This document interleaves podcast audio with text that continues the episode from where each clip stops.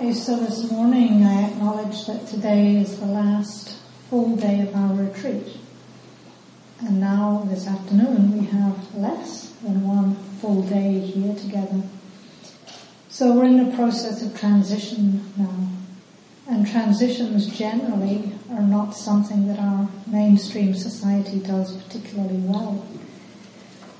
So as support for making that transition, I'd like to highlight one more skillful quality of heart and mind that we haven't yet spent too much time with, and that's the quality of equanimity.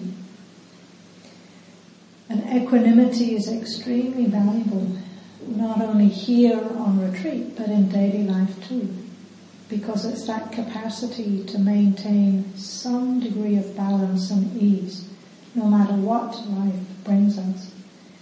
And this is an aspect of the finding freedom part of our retreat theme. And I hope that our time together on retreat has given us a taste of that.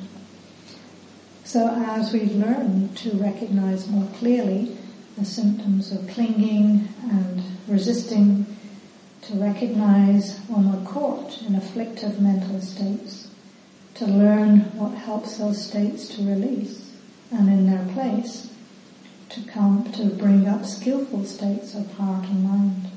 All of that is the freedom that all of these teachings are pointing to. So first, just a bit more context about what equanimity actually is. In terms of the metaphor of the two wings to awakening, we can think of equanimity as being a kind of hinge point between them both because it's the culmination of our insight practice where you might remember it's the seventh of the seven factors of awakening and it's also the culmination of our Brahmavihara practice because it's the final quality of the four Brahmaviharas. So as a very simple definition to get us started, Equanimity is the capacity of our hearts and minds to stay steady and balanced, even in the face of life's inevitable ups and downs, in the face of all of life's changes and challenges. So more recently I've been thinking of equanimity as a synonym for equanimity as elasticity. Elasticity is that quality of resilience of flexibility, of adaptability. And it's that elasticity that allows us to bend, not to break when things change. So this afternoon I'd like to explore equanimity a little bit further because it's a quality we can consciously orient to to help smooth out those inevitable ripples of reactivity as we start to contemplate leaving this And when we come to the ending of a retreat, we have a very valuable opportunity now to notice some of our default patterns in terms of how we habitually relate to endings. Because how we relate to endings on retreat is probably how we relate to them in daily life too. So some of us have a tendency to just skip over endings and jump right to the next thing that we think will make us happy. So metaphorically, the finish line is in sight and our attitude is, yeah, near enough is good enough. I've worked pretty hard. I can slack off now. And we can notice this as an energetic leaning forward and rushing and impatiently wishing that the retreat was already over. So for people with that tendency, it's as if in their minds they're already sitting in their favorite cafe with a good friend and a cup of coffee. And so if you, if that's you, you might notice that leaning forward, that fantasizing about the future. Take a moment to notice the tension of that and invite it to soften, relax, release. Because there are still plenty of moments for valuable insights to arise. For other people, their default reaction might be more the opposite. They have the tendency to hold on tightly and resist the ending for as long as possible. So for some people, the finish line is in sight and their attitude is, oh no, it's nearly over. I haven't got any of those insights that they keep talking about. Definitely not any of that bliss. So I better work harder and slow down even more and stay in the silence and sit and walk and sit and walk. Maybe I should stay up all night tonight. Or maybe I could ask the manager if I could stay an extra day. Then perhaps finally something will happen and I'll have something to report to my friends. So there can be the tendency to let go too soon, the tendency to hold on too tightly. Other people, just to go into denial, not taking in what's happening much at all.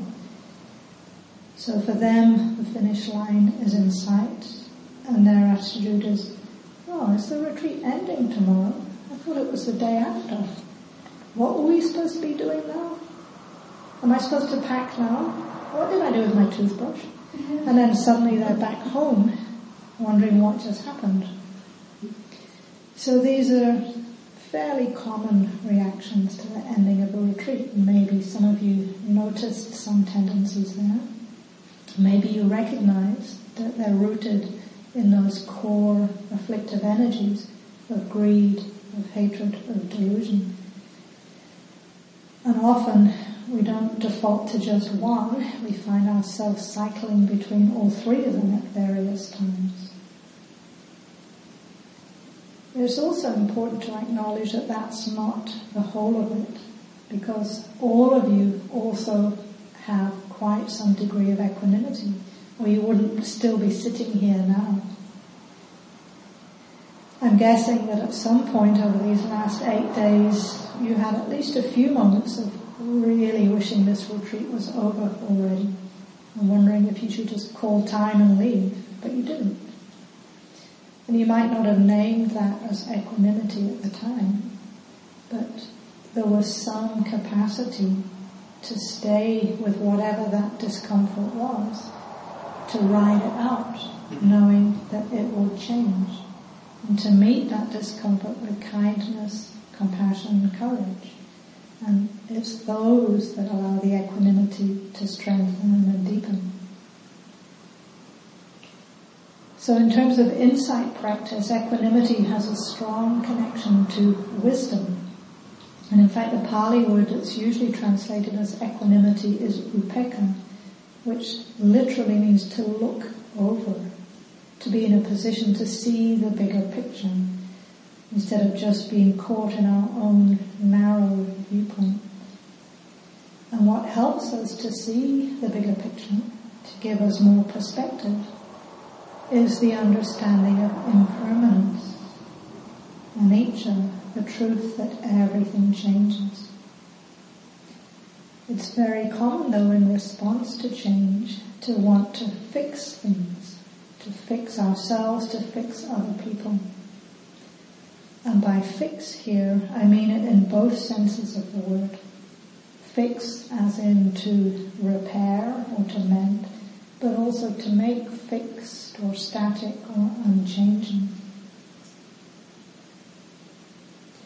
So we want to see any tendency to resist the flow of change and instead remember the possibility of elasticity, of resilience and of opening more fully to whatever the challenging situation is.